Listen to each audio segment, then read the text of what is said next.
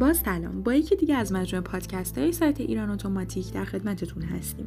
در این مطلب می‌خوایم در رابطه با شیشه های سکوریت صحبت کنیم.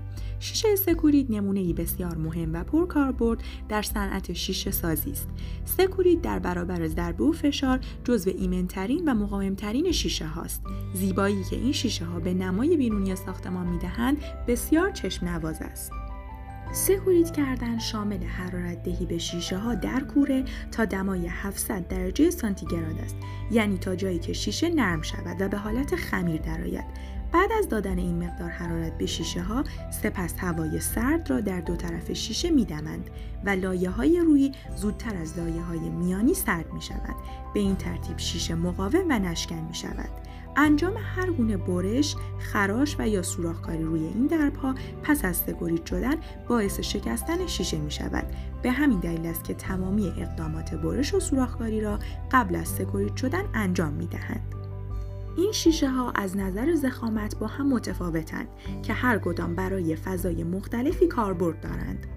ضخامت سکوریت عددی بین 3 تا 20 میلیمتر است همچنین این شیشه ها دمای منفی 80 تا 250 درجه سانتیگراد را تحمل می کنند. سکوریت ها در انواع رنگ های برونزی، سفید super clear، کاملا شفاف، نیمه شفاف، سبز، آبی و رنگ های دودی تولید می شوند و بر اساس نیاز خریدار در اشکال شش گوشه، بیضی، دایره مستطیل و مربع برش داده می شوند. اگر بخواهیم این شیشه ها را با شیشه های معمولی با ضخامت یکسان بررسی کنیم باید بگوییم که سکوریت ها نسبت به شیشه های معمولی با همان زخامت پنج برابر بیشتر در برابر شکستن مقاومت دارند.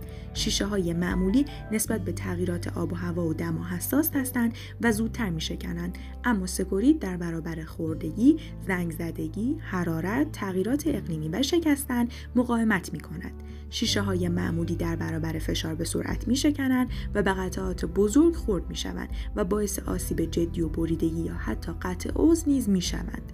اما سکوریت های استاندارد خیلی مقاوم به ضربه و فشار هستند. و در صورتی که فشار وارد به آنها آنقدر زیاد باشد که موجب ترک خوردن آنها شود ترک به کل شیشه منتقل می شود و همه شیشه به طور کامل فرو می ریزد و به ذرات بسیار ریز که دارای لبه صاف و صیقلی هستند خرد می شود که این ذرات باعث بریدگی و آسیب نمی شوند اما از لحاظ وزن و میزان شفافیت بین شیشه سکوریت و شیشه معمولی تفاوتی نیست. ممنون از توجه و همراهیتون.